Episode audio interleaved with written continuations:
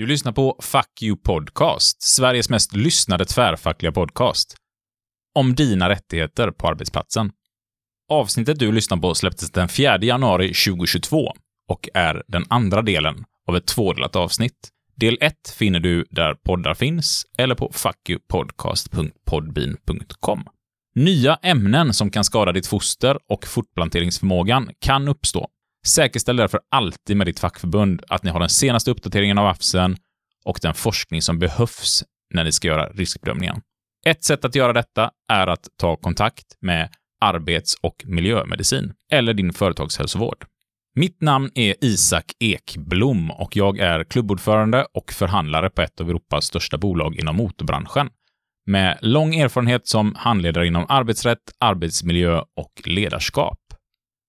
Vanligtvis kan ni även höra Jim Tellefsdal, koncernfacklig ordförande inom eftermarknaden för lastbilar och ordförande för den centrala ungdomskommittén i I F Metall, samt Sebastian Boschén, före detta klubbordförande och numera facklig samverkanlärare på en folkhögskola i Västsverige.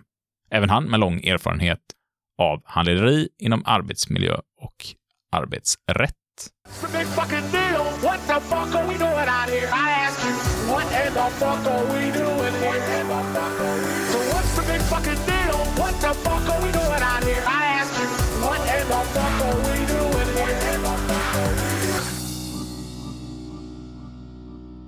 Det vi har sparat här nu, som är egentligen det stora, det är själva riskbedömningen som vi ska göra. Så här tänkte vi, nu ska vi hjälpas åt här, jag och Jessica, och gå igenom vad tycker Arbetsmiljöverket, vad gjorde Jessica, vad, vad tittade ni extra på? Och försöka förklara på dig som lyssnar, vad, vad är det vi ska titta på när vi gör den här riskbedömningen? Och något av det första man kanske ska tänka på när man gör de här riskbedömningarna är att det är extremt svårt som förälder och som arbetsgivare, som vi var inne på, att känna till alla risker som finns och hur det kan påverka en.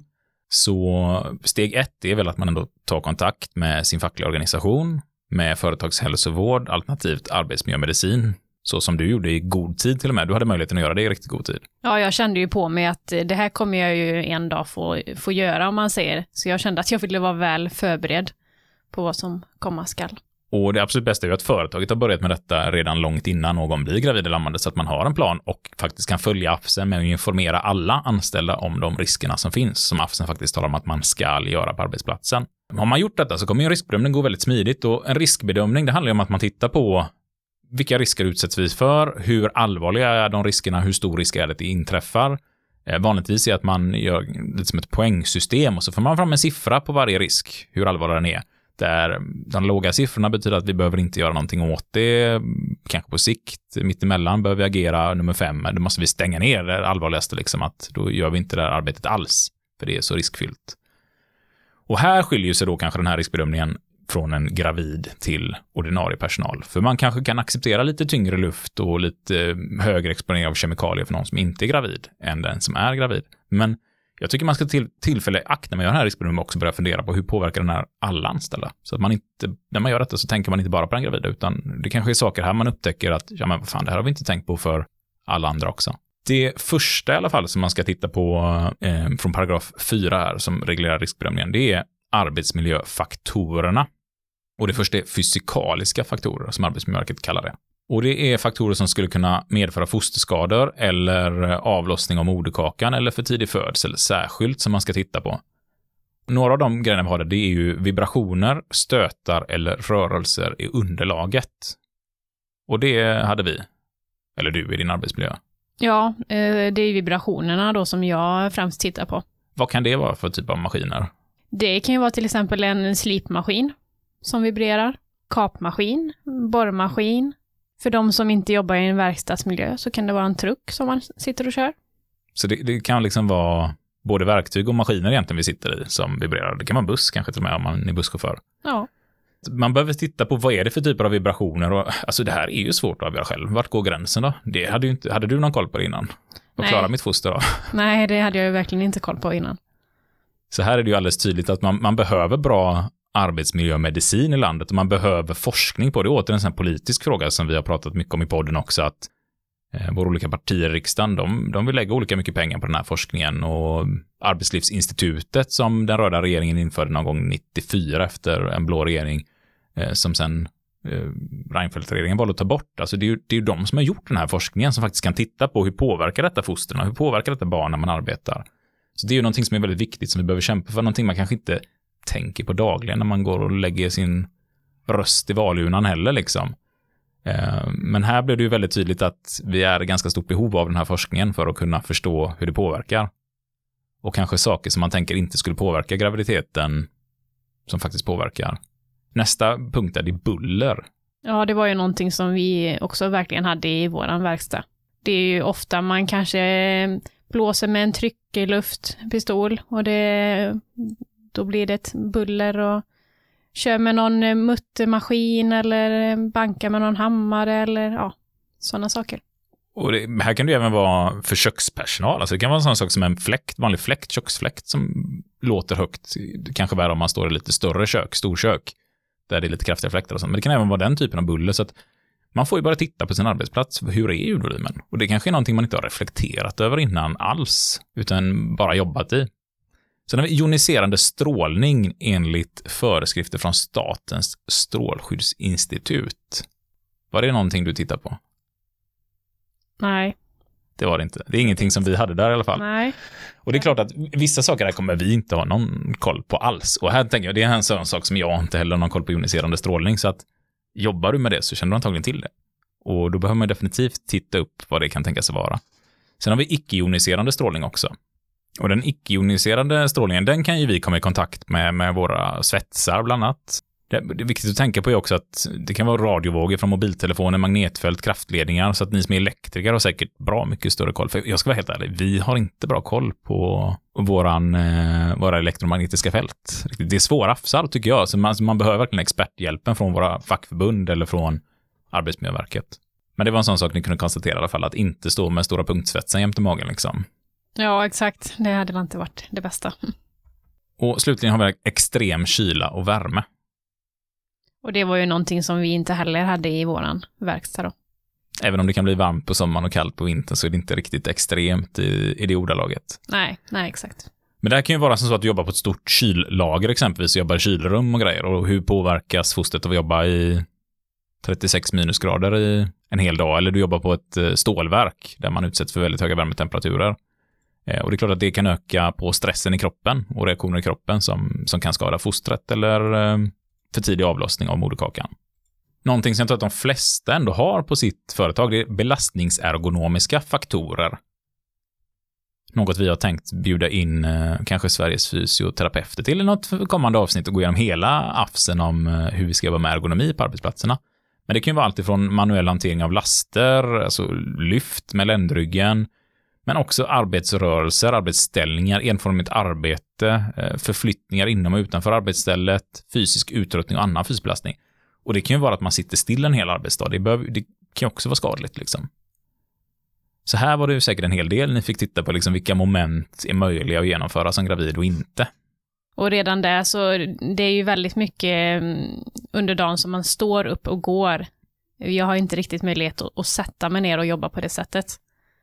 Så det kan ju bli väldigt eh, tungt. Sen har vi de här tunga lyften också.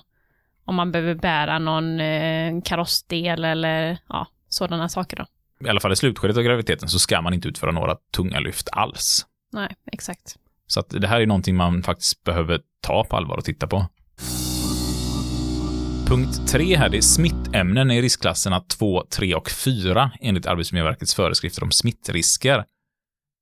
Om det är känt att dessa smittämnena eller de behandlingsåtgärder som är nödvändiga på grund av dem innebär risk för kvinnan, fostret eller ammande barn påverkas skadligt, då får man inte utsättas för smittämnena i riskklasserna. Och det här är väl kanske inte det vanligaste att man i ett arbete utsätts för. Men däremot om man jobbar inom vården så kan det vara betydligt mycket vanligt. Och jag kommer inte ens se mig in på att försöka och tolka det här och gissa, gissa på rätt, utan här gissar jag på att du kunde konstatera att vi inte utsattes för smittriskerna. Nej, exakt. Men så hände ju någonting i slutet av din graviditet. Ja, då var det ju så att corona bröt ut. Och man visste inte riktigt vad, vad det handlade om. Hur det skulle påverka människor. Speciellt då gravida. Och då har du någonstans blivit omplacerad till ett annat jobb där du ska stå och möta kunder hela dagen. Ja, exakt. Så redan då började jag fundera hur ska vi lösa detta? Och då var det så att jag tog kontakt med eh, Försäkringskassan och berättade som det var, att jag möter kunder dagligen och jag hanterar deras bilnycklar som de har hanterat och jag kan sitta i deras bilar. Eh, och då kände vi väl lite så att den här risken kan vi inte bygga bort på någonting sätt. Kan inte hitta ett annat system att jobba på. Gå tillbaka till plåten, så här om det var. Ja, exakt. Så då beslutade vi om att eh, vi kan inte göra något för att förbättra den här situationen, utan eh, då gick jag hem på gravidpenning faktiskt. Ja. Men, då, men då har man liksom ändå tagit de stegen som är möjliga att göra och titta på, och då slutade det ändå där. Eh, coronan var ju svår att förutspå att den skulle komma också. Mm. I alla fall för oss eh, som stod här. Ja. Det här är också en sån sak att i det systematiska arbetsmiljöarbetet så handlar det om att när man gör en riskbedömning så stannar det inte där. Utan man uppföljer och man tittar på det igen och man gör en ny riskbedömning. Se, har det kommit nya ämnen? Har det kommit någonting annat som har förändrat arbetsmiljön? Det här är ett hjul som ska rulla på och man ska fortsätta och kontinuerligt systematiskt jobba med det. Så att det är viktigt att ha med det att även om ni har blivit omplacerade, även om ni har tagit bort saker och ting, så bör man stanna upp efter ett tag och titta, okej, okay, det jag håller på med nu, funkar det? Har någonting förändrats med det jag håller på med nu? Och det hände ju för dig. Det kom in ett, ett helt nytt, och det var ju egentligen en smittorisk som dyker upp där. Mm. Sen vågar inte jag tala om om det är den som regleras i Arbetsmiljöverkets författningssamling här, men det är ändå en ny risk som dyker upp som ska riskbedömas, och allt ska riskbedömas. Varenda litet arbetsmoment, varenda liten sak som händer ska riskbedömas, så att även om det dyker upp någonting som inte finns reglerat hos Arbetsmiljöverket så ska ju det riskbedömas. Och det, inom det mesta som har med forskningen så är det en form av försiktighetsprincip. Att vet man inte, då ska man ta det med försiktighet. Och det valde ni att göra här med coronan. Ja, för det fanns ju ingen som hade liksom forskat på detta, hur det påverkar gravida kvinnor. Så då, då valde man att eh, ta detta beslutet. Och det tycker jag var bra gjort. Sedan har vi punkt fyra, kemiska ämnen. Om det är känt att det skadligt påverkar gravida kvinnors, foster eller ammande barns hälsa särskilt. Kemiska produkter som är klassificerade som cancerframkallande, reproduktionstoxiska, mutagena eller som specifikt organtoxiska vid enstaka exponering eller Europaparlamentets och rådets förordning E G nummer tolv sjuttiotvå tjugohundraåtta.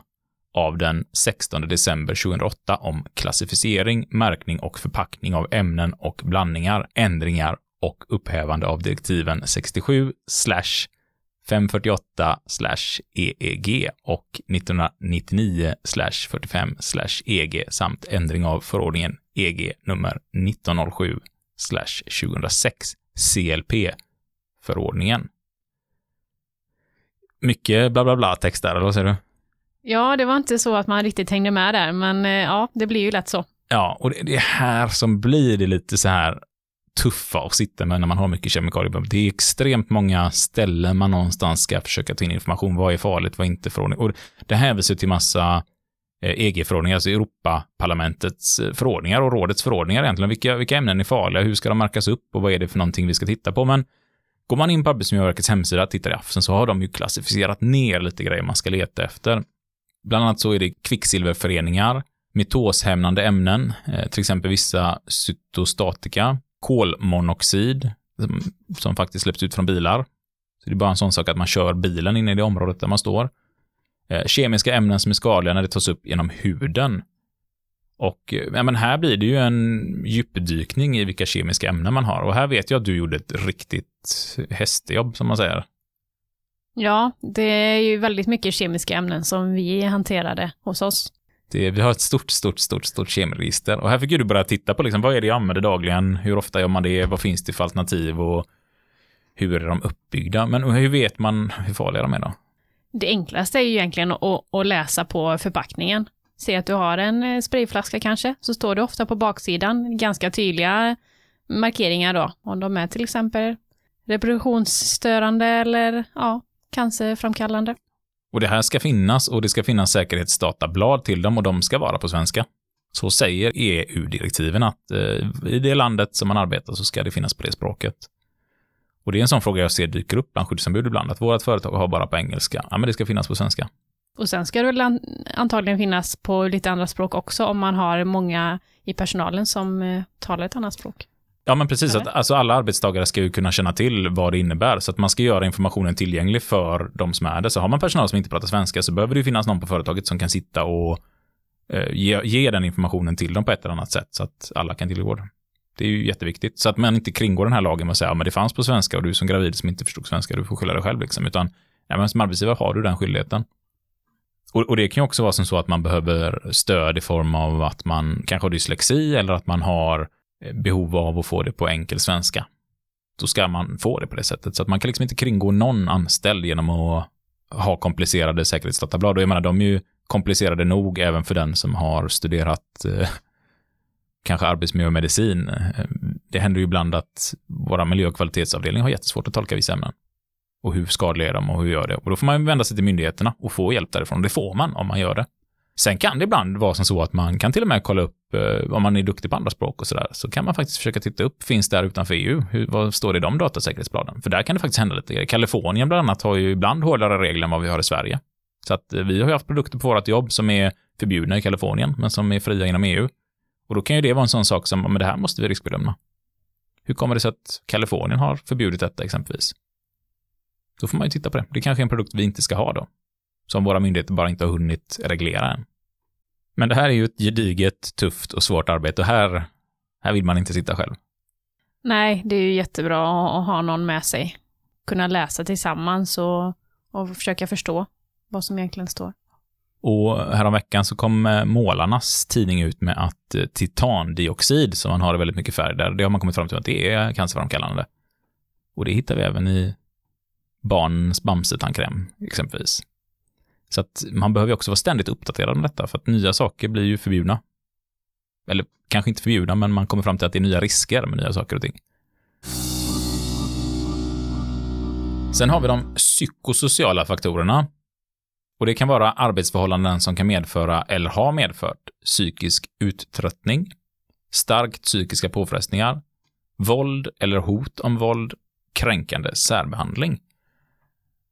Och det här tror jag är en sån sak som många missar och inte tänker på och faktiskt börjar sätta sig ner. För jag tror inte vi jobbar tillräckligt med de psykosociala faktorerna och arbetsmiljöerna ute på våra arbetsplatser. Jag tror att vi dels saknar ibland kunskapen om det. Man tycker att det är svårt att diskutera det. Jag tror många av oss lever i någon form av förnekelse ibland också. Att man inte vill tänka på hur kass den psykosociala arbetsmiljön är på arbetsplatsen. Att, ja, men det är lite stress bara. Ja, men vi, vi kör klart detta. Ja, men vi gör detta. Ja, men det är väl inte så farligt. Jag ska inte klaga. Jag tror att man lätt fastnar i det. Och jag tror att det här är någonting vi behöver fokusera väldigt mycket på. I alla fall om man ska titta på sjukskrivningarna som sker. För att det har ju lavinökat. Lavinartat ökat med sjukskrivningar för psykosociala faktorer på arbetsplatserna. Så det är ett tecken på att vi inte jobbar med det tillräckligt, tycker jag i alla fall. Satte ni någonting och tittade på det? Nej, det gjorde väl egentligen inte faktiskt. Och det kanske är en sån sak som man tänker liksom att eh, ja, men det ska vi ju jobba med. Så det kanske vi inte behöver tänka på specifikt. Men det är ju så att när man blir gravid så kanske man behöver fokusera extra, extra mycket på detta. Hur påverkas de här grejerna? Sen så har ju inte vi i de yrkena så mycket till kundkontakt och grejer. Så att där är man ju lite skyddad miljö när det kommer till yttre påfrestningar. Men det kan ändå vara stressen i hur mycket ska man producera på en dag. Förhoppningsvis har man väl ändå en chef som förstår att ja, men du är gravid så tar det lite lugnare nu. Så man kan tycka att mycket av det här är sunt förnuft. Men jag tycker att det är klokt att man då sätter sig ner i riskbedömning och börjar liksom skriva ner alla de här punkterna. Eh, vad är det som kan påverka? Så att man också blir medveten, så att chefen blir lite medveten. Oh, jag får nog fan tänka lite extra på de här grejerna. För det här är nog sådana saker vi kanske tar för givet men ändå sköts det inte riktigt ut på arbetsplatsen. Kan det ligga något i det? Ja, det tror jag säkert. Jag upplever att eh, det förekommer ganska mycket på de jobben som jag har varit. Och det är ingen riktigt som vet hur man ska bryta mönstret, känns det som. Nej, speciellt i vår bransch som är starkt mansdominerad med extremt mycket machokultur. Jag tror att många inom byggnad, smålarna kommer känna igen detta från byggarbetsplatser. Jag tror att det har blivit en väldigt toxisk arbetsmiljö där vi har haft mycket matchkultur. Och någonstans så är det vi anställda som har gått på att det ska vara så här. Och i slutändan är det ju bara någon som står och drar in extra mycket vinst på att vi skiter i vår hälsa, vi skiter i vår arbetsmiljö och allt det här. Utan bara ska pumpa in pengar och det är våra kroppar som ska ta stryken och våra psyke som ska ta stryken. Men i slutändan tror jag att jobbar man med detta så kommer företagen tjäna fan så mycket mer pengar. Folk är glada på jobbet, utvecklar jobben och ja, kanske tänker till lite, hur kan vi utveckla arbetsplatsen? Hur kan vi trivas? Hur kan vi må bättre? Och det är då man kommer komma på nya idéer som revolutionerar branschen, tror jag. Nya sätt att arbeta, lösningar på problem som har funnits länge och sådär. Jag kan ju känna som kvinna i denna mansdominerade arbetsplats att det är väldigt mycket machokultur och att det då ska krävas en kvinna då för att försöka bryta den här standarden som sitter så djupt i väggarna och säkert suttit så länge. Och det kan säkert du också känna av, Isak. Ja, men precis. Och samtidigt så känns det så jävla fel att så kommer en kvinna, så ska det vara kvinnan som ska tala om att men det, fan, så här kan vi inte ha det, det här är inte okej. Okay. Och sprider som att ja, men det är en kvinnofråga. Samtidigt kan jag ju säga att eh, jag har ju mycket fler män som har kommit och klagat på det och tyckt att det här är ett stort problem och jag mår psykiskt dåligt av detta än kvinnor. Eh, vi har ju inte så mycket kvinnor, men de kvinnor som jobbar, de är ofta så här, ja, jag vet att det är så här. Eh, och tar liksom inte åt mig så mycket eller tycker att ja, det, är så, det är inte bättre än så här liksom. Medan mycket män mår riktigt, riktigt dåligt över det, men vill inte ta upp det för man vill inte vara den som tar upp det. Och tycker nog att det är väldigt skönt när det kommer in en kvinna och helt plötsligt säger ifrån. Samtidigt som du säger, vill man vara den som kommer in och säger det, det är, då blir man kanske utmålad som att aha, vi kvinnor är svaga och klarar inte av det liksom.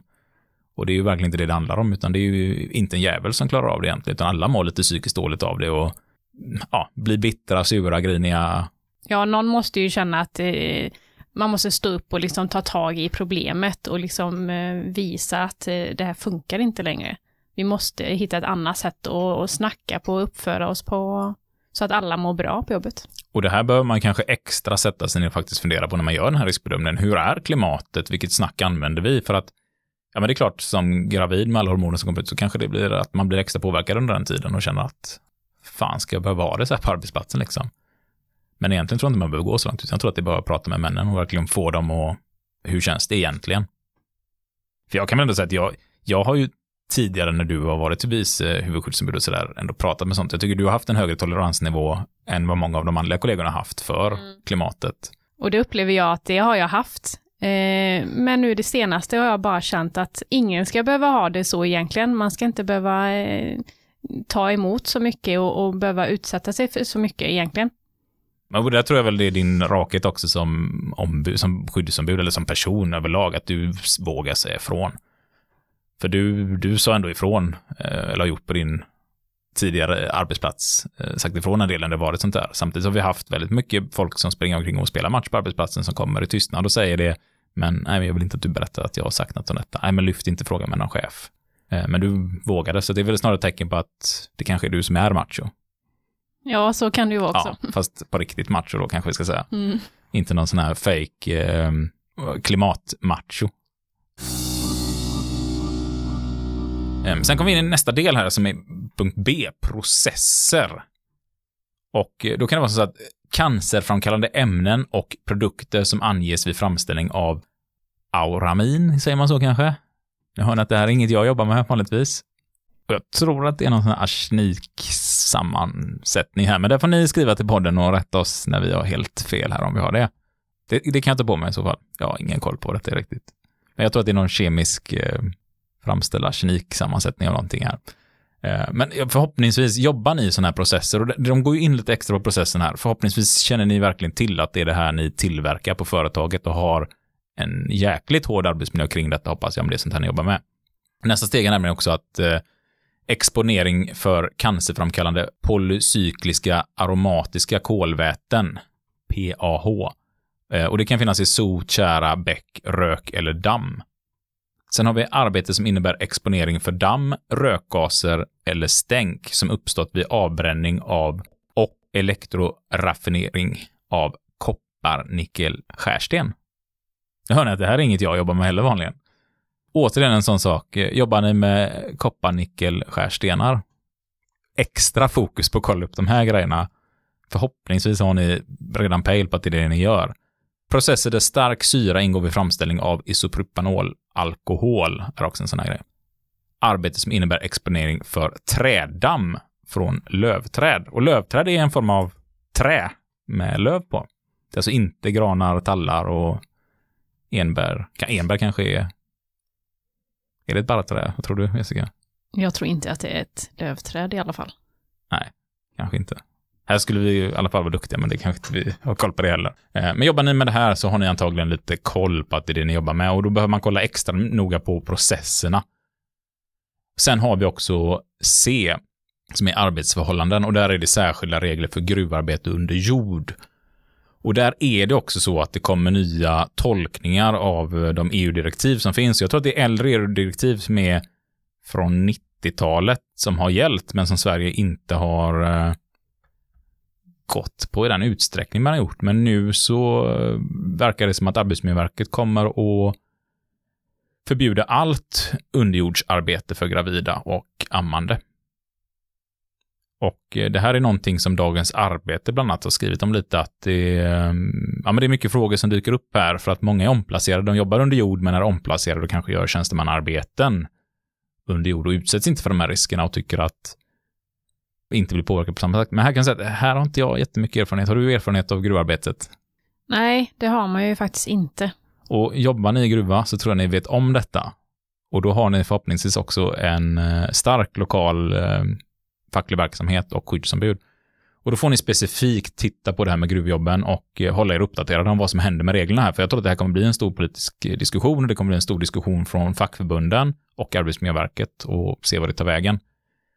Och, och så här kommer det ju vara med allt i den här AFSEN, att det som står i AFSEN behöver vi ändå inför kanske varje graviditet dubbelkolla på och jämföra. Vi kan inte ta fram en riskbedömning som vi sedan använder överallt, utan vi behöver ju systematiskt se över, har det kommit nya risker? Jobbar vi på samma sätt? Har vi nya kemikalier? Precis som i allt systematiskt arbetsmiljöarbete. Men vi tar och delar lite länkar till det här i podden för er som vill läsa på om gruvarbetet. Så kan ni få lite mer information där om ni följer oss på Facebook och Instagram-sidan. Och då är det Fuck You Podcast ni söker på där. Jag kommer även att dela lite länkar till pdf-er från arbetsmiljömedicin eh, runt omkring i landet. Eh, bland annat någon från Stockholms län, någon från Västra Götalands län. Där man kan få tips och råd på hur, vad ska man titta på i riskbedömningarna. Hur gör man det? Eh, så här i efterhand. Var det bra eller dåligt att sitta med de här riskbedömningarna? Det var ju absolut bra. Det är ju någonting som jag kommer ha med mig genom hela livet. Om det skulle vara så att man blir gravid igen så vet man lite vad det handlar om och hur man ska gå tillväga. Jag har till och med börjat reagera på sen när man hör att folk säger så här, ja vi väntar barn, så man säger, har ni gjort riskbedömningar för det här nu på arbetsplatsen? Så här, nej det har vi inte gjort, nej men då måste ni sätta er och göra det. Ja, man kan hjälpas åt och sprida kunskap, det är ju det som är det bästa. Och det är som lyssnat på oss, vi har ju inte, det är nu det är jag, Sebastian och Jim som driver podden här, du är ju bara med och gästspelare idag här Jessica. Vi är ju inte jätteduktiga på att vara inne i graviditetsforum och sånt där. Och, så att hjälp oss gärna sprida där ni tror att eh, folk kan få nytta av att lyssna på det här avsnittet. Eh, och ställ gärna frågor, följ oss gärna på sociala medier på, som sagt, Fuck You Podcast. Ni kan mejla fuck you podcast snabel-a gmail punkt com och gilla, dela och följa. Vill man vara med och stötta podden som är helt fristående, och vi, vi tar ju inte emot reklam eller något sånt där och vi vill gärna fortsätta driva den på det sättet, då kan man vara med och sponsra med en liten slant. Eh, vill man kan man bli medlem i föreningen till och med. Och då swishar man in en valfri summa på ett två tre noll nio noll åtta fyra tjugosex. Det kommer ni också hitta om ni scrollar ner och läser om avsnittet, så kommer ni hitta numret där. Och det är vi extremt tacksamma för varandra litet öre som vi får in där. För det kommer att gå till verksamhet, till fler poddavsnitt som inte är sponsrade av era företag där ni jobbar. Det låter väl bra. Jessica, vill du slänga med någonting mer så här till lyssnarna eller från det här avsnittet liksom?